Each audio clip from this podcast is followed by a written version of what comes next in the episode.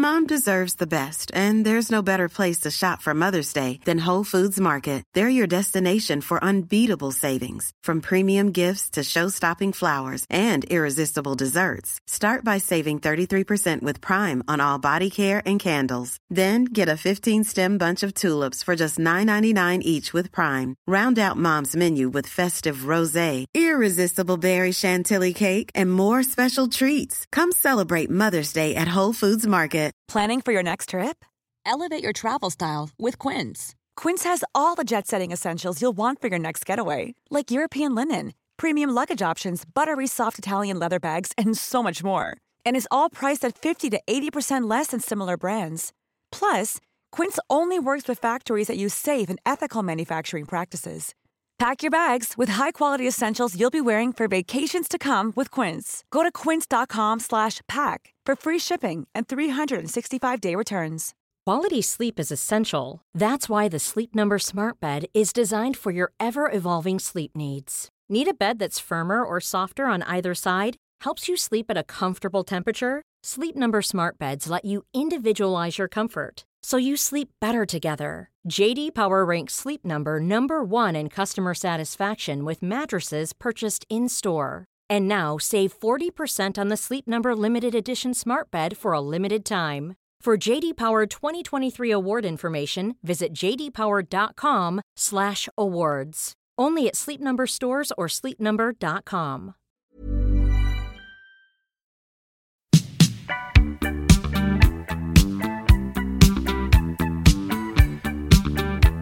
Welcome to the Capital Club podcast. This episode is brought to you by Excelsior Capital, an investment platform focused on democratizing private equity by providing individuals access to direct opportunities. To learn more about the firm and the Capital Club community, visit our website at www.excelsiorgp.com and connect with Brian on LinkedIn. Hello and welcome back to the Capital Club podcast. I'm here with Jennifer Goode. Jennifer, thank you so much for joining us. My pleasure. Happy to be here. Jennifer is a director with Bernstein Private Wealth in Washington, D.C. Prior to joining AB, she was a founding partner of Birchstone Moore LLC, a Washington, D.C. boutique law firm focused on estate planning and estate and trust administration. And I'm also a fellow recovering attorney. So welcome to the dark side. Thanks for having me. yeah, absolutely. so I, I read fun. this, I read this article research paper that you put together about kind of ESG investing through the lens of being a fiduciary. Mm-hmm. Our show focuses primarily on high net worth individuals and family offices and wealth management firms that oftentimes are dealing with trusts or boards. And the issue of these kind of fiduciary duties and obligations have really come to the fore considering the investing landscape has changed so much, especially with younger generations being involved with some of the allocation decisions being made. So I'm kind of curious as background, you know, how did you find yourself working at AB initially, given, you know, you are a, a trust and estates attorney, I think was your focus, right? That's right. Yeah. I was a practicing attorney for just shy of 15 years. I spent the 13 years of that in the estate planning field, working with a smattering of folks from, from all different walks of life, but primarily focusing in on the high net worth space and with a specialty in sort of transfer tax and income tax planning, in addition to just generally digging into family structures and making sure that people's legacy was uh, going to be implemented by their estate planning documents. And really, I am self professed tax nerd. I love research. I love learning. And so Bernstein gave me the opportunity to focus less on the drafting and and the the practical side of law and more sort of on you know, strategy and research and, and all of that. So I was excited to join their team a little over a year ago. And then this research project, it's it actually the Bernstein hasn't released a long form research project in almost a decade. So this is our first foray back into that area. And it's an area that we felt like there was maybe not a lot of clarity on and maybe some uncertainty and some anxiety for fiduciaries that were considering these strategies. And since we have our own responsible investing platform, we felt uniquely positioned to kind of tackle the intersection of trust and estates law, fiduciary duties, and, and investing in this area. Yeah, and that's interesting because, you know, obviously the, the DNA of, of Bernstein is that research oriented rigor. So it's good that you all are kind of jumping back in into the pool. Let's start with people who aren't familiar. You'd be surprised, even though it's in the the nomenclature is really thrown around a lot. Could you maybe give us a useful description of what exactly ESG investing is? Sure. yeah, that's actually part of kind of the reason that we wrote the piece. There's a lot of uncertainty, even for folks who are sort of familiar with the concept. There's a lot of uncertainty about different types of strategies. And I would note that this is an evolving area in terms of in- investing. It really started originally in sort of the 80s with socially responsible investing, not in the 80s, actually, even further back. But when you think of sort of like the Quakers and investing, staying away from so called sin stocks. So they would refuse to invest in things that were connected to the slave trade, alcohol, tobacco, things like that, where really just kind of the the moral imperative sort of just ruled out certain investments without any view to the connection that would have to return. And then you saw it evolve in the, the 80s into movements to divest from South Africa in opposition to apartheid. But again, you're not really looking at the relationship between that stance and the financial outcome of the investment. And then if you look at the continued evolution, now we find ourselves at a time where you have different types of ESG investing. And there really is a, a, a high focus on the impact and the interaction, the relationship between considering E, environmental, S, social, and G, governance, and how how the way that companies deal with so for example you know how they impact their local environment or even their the you know the worldwide environment with respect to how they use fossil fuels and or whether they further renewable energy sources how the company's interaction with that plays a role in their overall performance over the long term.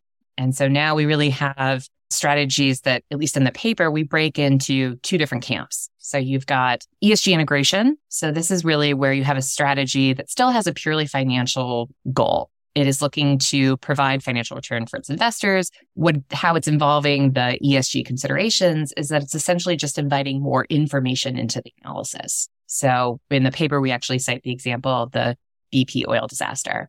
You know, at the time, they were sort of implementing some cost cutting procedures. And so that was actually elevating profits. But what it was also doing was undermining their work safety culture and ultimately then led to this huge environmental disaster, which was also a financial disaster. And so with our ESG integration camp, in order to provide to better identify companies that will be profitable over the long term, you're inviting that additional information, how they're interacting with their environment, with their workers, with the consumers, and their governance structures into determining how they're going to perform over the long term.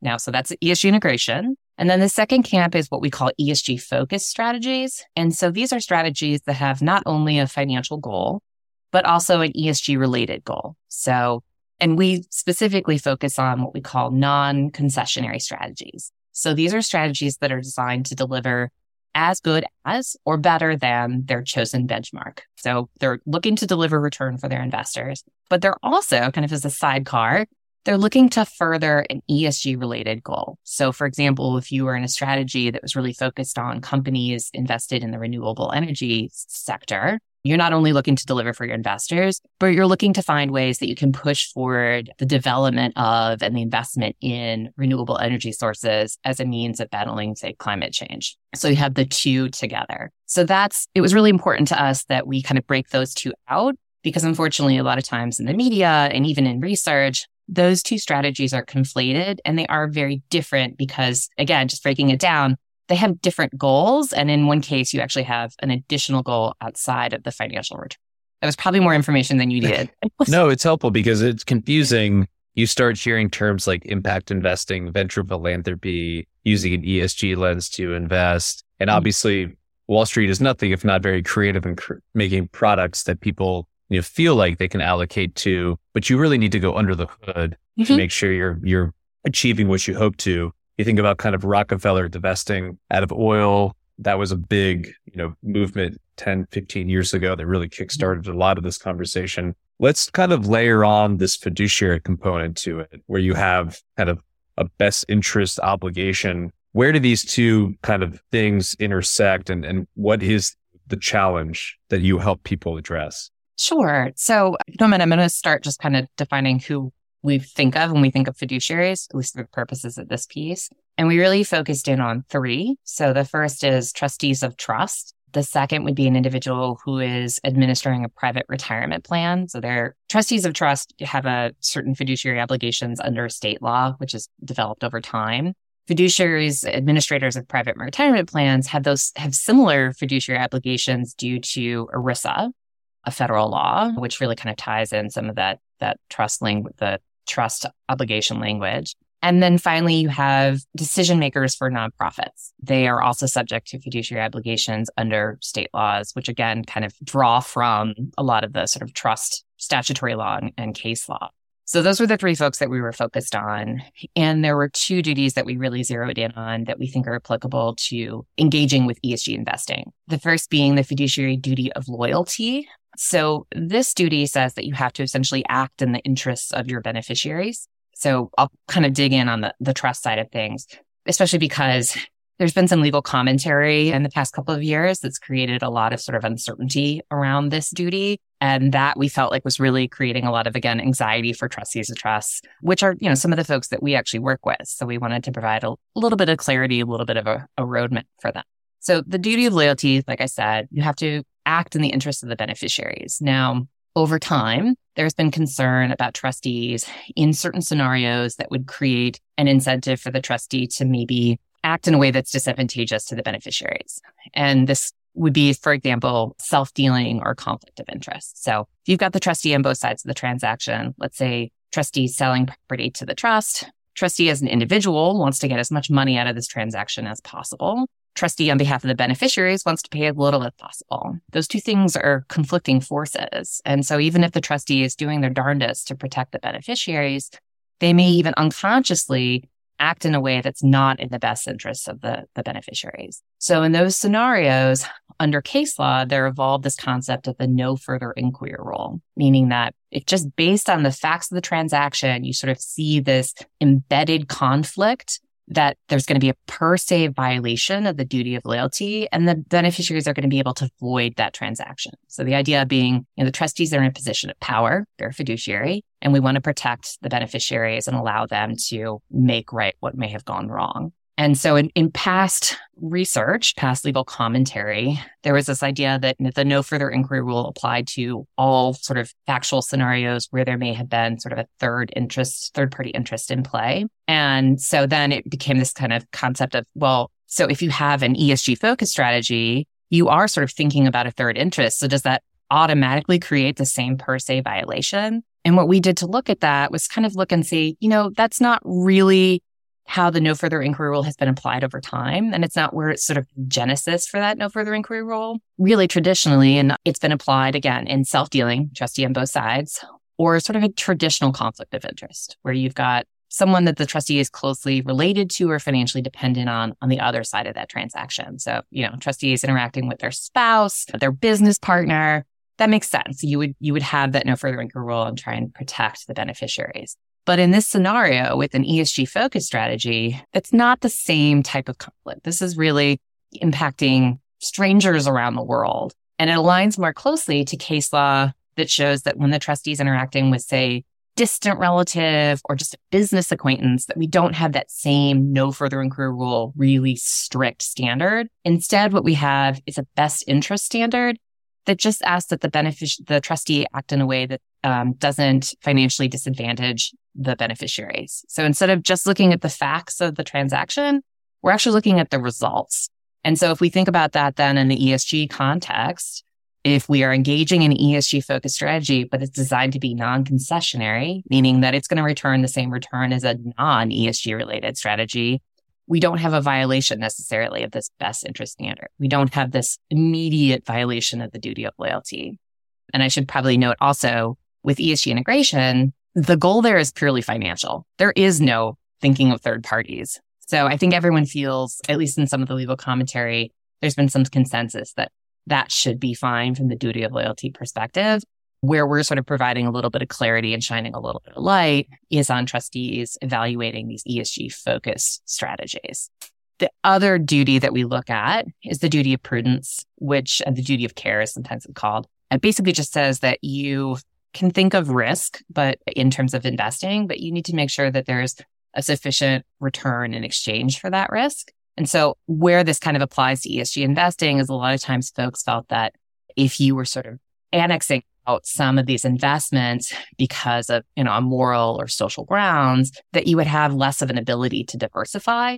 And what we found is a, that when you look at sort of the traditional screens that apply in this ESG field, that it didn't really move the needle in terms of return. So you weren't getting this sort of like hemmed in investment universe just by getting rid of, you know, tobacco and some of the other traditional screens. And the other thing is that it's all in kind of how you do it. So if we are using a broad theme, so for example, we looked at a strategy that was investing. It's an ESG focused strategy. So designed to return to deliver a return equal to its benchmark, but also designed to support the UN sustainable development goals. Those goals are really broad. And so we're allowed to really invest in almost all sectors of the marketplace. So we don't have the same concerns about diversification because of the way that we're structuring the strategy. And on top of that, as the fiduciary, let's say you use a really sort of focused ESG focused strategy. And so maybe you are kind of limited to certain sectors. You can actually balance that out through the rest of the trust portfolio. We're looking for a, a balanced plate. And just because you just have peas in one corner doesn't mean that you can't add to it to make sure that you're really getting exposure to all the different sectors and all the different things that you would need to provide for the, the beneficiary's best interests. So highly technical analysis. And for people listening, that was probably a lot. But again, from a legal perspective, when you speak to litigators or folks that have dealt with, you know, breach of fiduciary duty claims, especially within the trust context, it's always better to have really tight corporate and trust and estate counsel on the front end to avoid Absolutely. what could be interpreted on the back end. So that's kind of the larger context here is you don't need to fully understand all of this, but you do need to appreciate and know the questions to ask and the people mm-hmm. to have around the table to make sure that if you are implementing an ESG policy or, or investment strategy, you're doing it appropriately. Is that fair to say? I'd say that's exactly accurate. I mean, again, it's kind of all in how you do it. What we're saying is that ESG focused strategies are not totally off the table for fiduciaries. Instead, what they need to do is look at the historical performance, the portfolio managers, how the strategy is structured, what its goalposts are, and how it, it, it, measures up against its benchmark, and then understand whether or not that strategy can fit inside of an overall portfolio to further the beneficiary's interests. So if these are folks that need a lot of income rather than capital appreciation, does this strategy further those interests? And I absolutely agree with you that it's much better to have, I mean, as a lawyer, it's always, I feel like, you know, a little bit self serving to say it's good to have lawyers in on, on the front end of the deal. But definitely when it comes to, you know, trusts and other nonprofits, making sure that you're addressing whether or not ESG investing is, is something that's permitted or even intended to be part of the fiduciary's investing strategy. So it provides a lot of leeway and coverage for the the fiduciary so that they're not concerned about arguments on the back end of, oh, you know, you you didn't fully consider the ramifications of this investment or this wasn't what the creator of the trust intended. So we strongly encourage, especially in the nonprofit space, think about whether or not the ESG focused strategy can be part of your mission. And if that's the case, then include it in the mission statement and have an investment policy statement and really think about that in from from the jump to make sure that your fiduciaries feel comfortable in engaging in that space. Does the current market environment have you reevaluating your investment strategy? There may be alternative opportunities you have yet to consider to safeguard your portfolio. We've created an exclusive guide for Capital Club listeners featuring the top alternative investments to consider when strategizing for inflation. Download it today at excelsiorgp.com slash download to learn how you can protect your portfolio, diversify your assets, and take advantage of tax benefits in today's market. That's excelsiorgp.com slash download. Yeah, let's go a little bit further there because I'm trying to give people kind of a, a granular, actionable guidance here in terms of what is best practice. So if you are working at a nonprofit or you're on a board of a trust or you're a trustee, Mm-hmm. Obviously, getting trust and estate counsel involved, getting an investment professional involved. But do you, if it's an existing multi generational trust and it's been mm-hmm. around for a while, you have to go back and, and paper it appropriately, or what's what's the typical guidance that you give people there? So for an existing trust or let's say an existing nonprofit, some of it sort of differs depending on the entity, but for let's start with an existing trust. So I've got a trust and it doesn't technically address ESG investing. You have the sort of the legal argument that we've laid out in terms of just looking at whether or not it fits the the interests of the beneficiaries. B, there actually are state statutes now that are starting to adopt the environmental, social, and governance objectives of the beneficiaries and considering their overall best interests. There are, I think, about four or five states that have now included that in their law. And then C, it's all about communication. So you can have meetings with the beneficiaries to talk about their views on ESG you can get their consent prior to investing. Or alternatively, if you're in a state that allows for or that has adopted the uniform trust code, you can actually do something called an accounting. So you can, if you want to show them performance after the fact, you can show them this is how I invested. This is how I thought about it as part of the overall portfolio and how I could best meet your needs and then you start a statute of limitations running. So, you know, they sign off on it and then sort of that investment is kind of put to bed from a fiduciary liability standpoint. So, you know, I think that it's always best to, you can also put in place an investment policy statement and again, get the beneficiaries involved. So trying to kind of explain sort of how you're using the strategy and why you're using the strategy is probably the best path forward. And I'd say the same is sort of true in the nonprofit space in terms of again, you know, talking to your stakeholders, the investment policy statement, making sure that you're thinking about why you're using the strategy and how it fits into the organization's goals and sort of getting everyone on the same page to kind of head off any conflict later on. So this is we're going to use generalities here, but you know, typically this is an, this is a issue or the younger generation is agitating for these type of changes or to implement these types of strategies. What have you seen in terms of, we use families, multi generational families that do this well? I mean, we've covered the technical practicalities, but kind of in the boardroom and in practice, what have you seen that really works well? And especially if there's just not opposition from the older generation, but just to, to your point, they may not fully understand it. They may not be educated on the subject. Mm-hmm. How do you see it playing out well? So I would say that I've heard from practitioners in the field that this is definitely an issue, especially when you've got a multi generational trust. So you have younger beneficiaries who are really excited about these issues. And then you have an older generation individual serving as trustee who is thinking of the 1980s version of it. So I think what really works well is to create a standardized lingo common a common understanding of what it is we're talking about and what are the limitations you know are you are you going to invest in something that's going to lose the trust money? No of course not. What if you are open to non-concessionary esg focused strategies you know what are the um, the esg goals that you're looking for? And creating kind of a, a conversation having for us it's sort of a, a meeting of of the beneficiaries and the trustee to create a space for education about what it is that we're talking about, what we're considering, and what are the interests of the beneficiaries. So, how is the trustee and through their investment, how are they meeting those needs and what are those needs? And creating just a general consensus over sort of next steps. So, that's, I think, been our experience is again, creating a space for communication, education, and better understanding sort of what the role of the strategy is in terms of investment and then overall serving the beneficiaries. There's a lot of talk about companies greenwashing challenges in terms of screens and filters and actually performing diligence on some of these firms, you know, what they're doing versus what they're saying in, in the public spotlight, especially. How do you advise families in terms of how to go about implementing this in granularity and then protect yourself, obviously, if it turns out that, you know, this firm or this name that you invested in was actually, you know, not doing what they said they were going to be doing. Mm-hmm. And it turns out to be, you know, counter to the ESG thesis.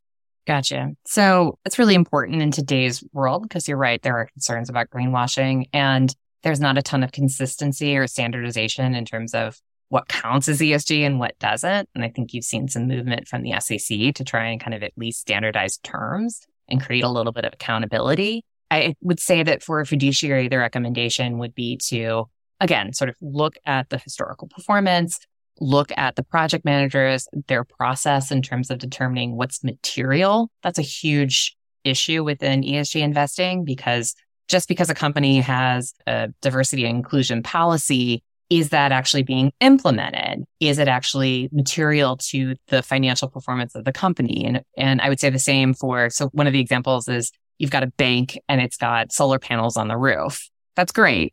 That's great for the environment around it, I suppose, but it's not actually material to the bank's function. What would be far more material is the way that it protects its data. Does it protect its, its employees so that there's not constant turnover? So I think looking at how the person in charge of the strategy is determining materiality, how they are determining sort of the financial performance of the company. And then a big issue right now is how do you determine the goalposts for the ESG goal? Because it is hard. There's not exactly the straight line like there is for financial goals between trying to further you know, say a more inclusive employment field and making sure that your companies have policies in place. You know, hopefully that's moving the ball in the right direction, but how do we actually distill that down to actual markers to see that we're actually making a difference? Yeah, it's and it's changing rapidly, right? That's that's kind of the the bigger challenge is, You know, some people that, you know, were champions of ESG investing originally have now kind of gone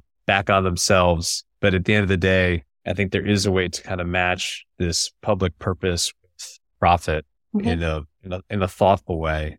What was your biggest surprise going through this research and, and diving really deep into this subject matter? I think my biggest surprise was the lack of consistency right now in terms of the media around this issue, in terms of even some of the research. I mean, it's really, it's a new area and it is evolving pretty rapidly you know, for a long time, ESG investing was thought to be synonymous with sort of growth stocks. And there are actually strategies now that are being developed that focus on value stocks. So it's, it's kind of continuing to grow and change. And so when you look at some of these studies, there are sort of meta studies that take place over 10, 15 years. You're getting a lot of different types of strategies, a lot of different practitioners in this field kind of lumped together. So there's been inconsistency. And so I think for me, it was just sort of learning to appreciate all the different perspectives and points of view, but trying to kind of figure out sort of what I could disregard and what was material. I mean, it was a kind of funny enough, sort of like an ESG analysis itself, trying to figure out what's real and what's not and what's marketing. And so I can only imagine how hard it would be for an investor if, if me, and this is, this is my job and I'm spending all this time and effort on this. If I'm sort of flummoxed and confused going through all these different studies, I can't imagine someone who's just trying to, they're trying to find a good strategy that can, you know, push both financial and non-financial goals forward. How do they weed through all of the, the noise that's coming at them? And so that made me feel really good about this piece because I'm hoping that it can at least serve as a resource for them in doing so. Yeah. And it's, you know, it's, it's much easier to implement these strategies and these allocations as a, in a rising market environment. Mm-hmm. The last 12 months have been challenging, obviously.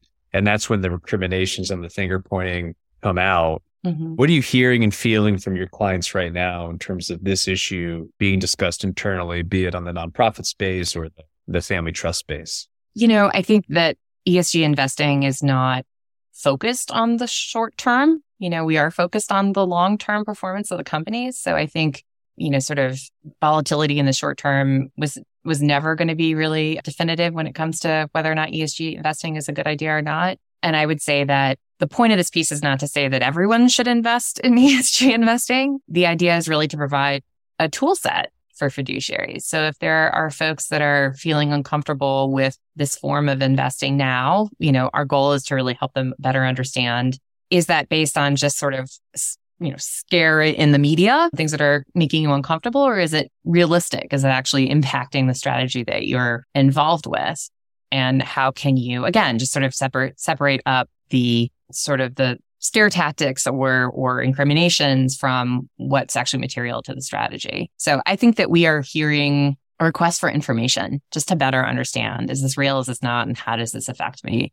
And that's part of our goal is just to help provide them with the tools to um, to better understand that. Well, along those lines, I was going to ask, you know, you're, it's not an article. It is a legitimate research paper that's, you know, with 70 some footnotes. 80 accounted, 80 footnotes, and very much, or 79, sorry, very much kind of law review style. And, yeah. you know, everything's attributed. So to that point, I mean, is there a single source of truth on this issue? It seems like it's melding state by state case law, probably a lot of Delaware case law, but is there a kind of a federal or a nonprofit that is out there kind of giving people guidelines and best practices? Where can people, obviously the article, but if they wanted to go deeper, where would they go? Yes, we are the one true source of information on this. Not at all. So I will tell you just quickly, you had said it's like a law review article. It's actually being published in the ABA Real Property Trust and Estates Law Journal. It'll be coming out in February. So we're very excited. Congrats. Nice. It will be part of a law journal. That's awesome. All of its footnotes. So eh, you're right. I mean, it's interesting in terms of like the investing side of things. I mean, that's a strategy by strategy analysis. And so we try and provide in a piece, you know, some just general re- review of sort of the impacts of screening and, and things of that nature. On the fiduciary law side of things, the thing that does make it a bit more complicated is that it is a state by state process. So each state has its own statutes that govern the fiduciary duties as they apply to trustees, as they apply to profits. The thing that's somewhat helpful is that a lot of them adopt uniform laws. So you have the Uniform Trust Code, you've got the the uh, MIFA, which applies to nonprofits. So there's a little bit of consistency among the states. Beyond that, there's also common law, which is basically case law that's been developed over time. And there is something referred to as the restatement, which has very smart people that get in a room every year and kind of look over all of the case law coming from all the different states and then try and synthesize that law into overreaching principles as they apply to the fiduciary duties and and to to both trusts and, and nonprofits. And so that's what we really looked at for, or at least I looked at for the purposes of this piece, is that we tried to key it to the restatement, to sort of general overview of case law, and then also the the uniform trust code and some of the uniform laws. So that's kind of a I guess it should be a bit of a disclaimer that, you know, in your own state, your state law applies. So this is a general overview of the law as it currently stands, but there are going to be sort of little intricacies based on where you're actually located. In terms of other areas to look, other resources, there's a fair amount of some professors have really sort of focused in on this my personal favorite is Susan Gary, who's at the University of Oregon. Actually had her input on some of this and she and I presented together earlier this year. She's fantastic. She's done a lot of writing in this space. So unfortunately, I think a lot of the, you know, sort of the the credible sources on this topic are going to be law reviews. They're going to be from attorneys. So it, it's kind of hard to find a really easy layperson's resource for this kind of stuff. Well, Jennifer, you know, kudos to all the work you put into it. It's a really great research paper. And I encourage people, we'll include a link in the show notes to, to access it. If people are interested in connecting with you, the work you're doing at AB, or they want to check out the, the research piece directly and hear your commentary, what's the best way for them to connect with you? Sure. Probably through our website at Bernstein. And you can always contact me directly on my email, which is jennifer.goode at alliancebernstein.com. You can look at my bio, which says, I believe the tagline is research is my intellectual adventure. So just cementing what a complete nerd I am, but I'm okay with that. I love it. Well, for listeners, please do uh, encourage you to check out the, the piece and, and to connect with Jennifer. And please do leave us a review and let us know your favorite part of this conversation. And Jennifer, something that we ask people that come on the show, eh, do you have a daily practice that helps bring peace to your life? Ooh, this is such a cheeseball answer, but probably snuggling with my kids. I've got a. There's cons- no such thing as cheeseball answers to this question. My youngest is pretty much a stage five clinger, so he mm. demands snuggles every morning and, and pretty much every night. But there's something really lovely about just, I don't know, you know, close your eyes, lean into the hug, and enjoy the moment. Love it. Perfect. Well, Jennifer, thank you again for joining us today. I look forward to staying in touch and keep up the good, the good work and congrats on making the uh, law journal. That's, Thanks. that's very admirable. So kudos. Very excited. Thanks so much for having me. It's, it's been a real treat. Okay, take care. Thank you for joining us for today's episode of the Capital Club. If you enjoyed what you heard in this episode, please like, rate, or leave us a review, and stay tuned for our next episode coming soon.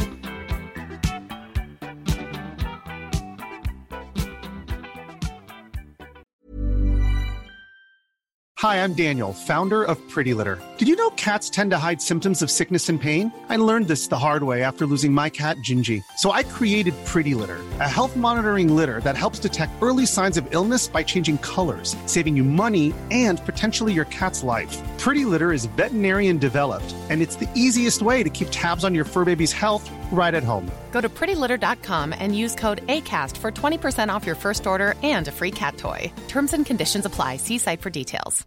Imagine the softest sheets you've ever felt. Now imagine them getting even softer over time. That's what you'll feel with Boll and Branch's organic cotton sheets. In a recent customer survey, 96% replied that Boll and Branch sheets get softer with every wash. Start getting your best night's sleep in these sheets that get softer and softer for years to come. Try their sheets with a 30-night guarantee. Plus, get 15% off your first order at bollandbranch.com. Code BUTTERY. Exclusions apply. See site for details. Flexibility is great. That's why there's yoga. Flexibility for your insurance coverage is great too. That's why there's United Healthcare Insurance Plans. Underwritten by Golden Rule Insurance Company, United Healthcare Insurance Plans offer flexible, budget friendly coverage for medical, vision, dental, and more. One of these plans may be right for you if you're, say, between jobs, coming off your parents' plan, turning a side hustle into a full hustle, or even missed open enrollment. Want more flexibility? Find out more about United Healthcare Insurance Plans at uh1.com.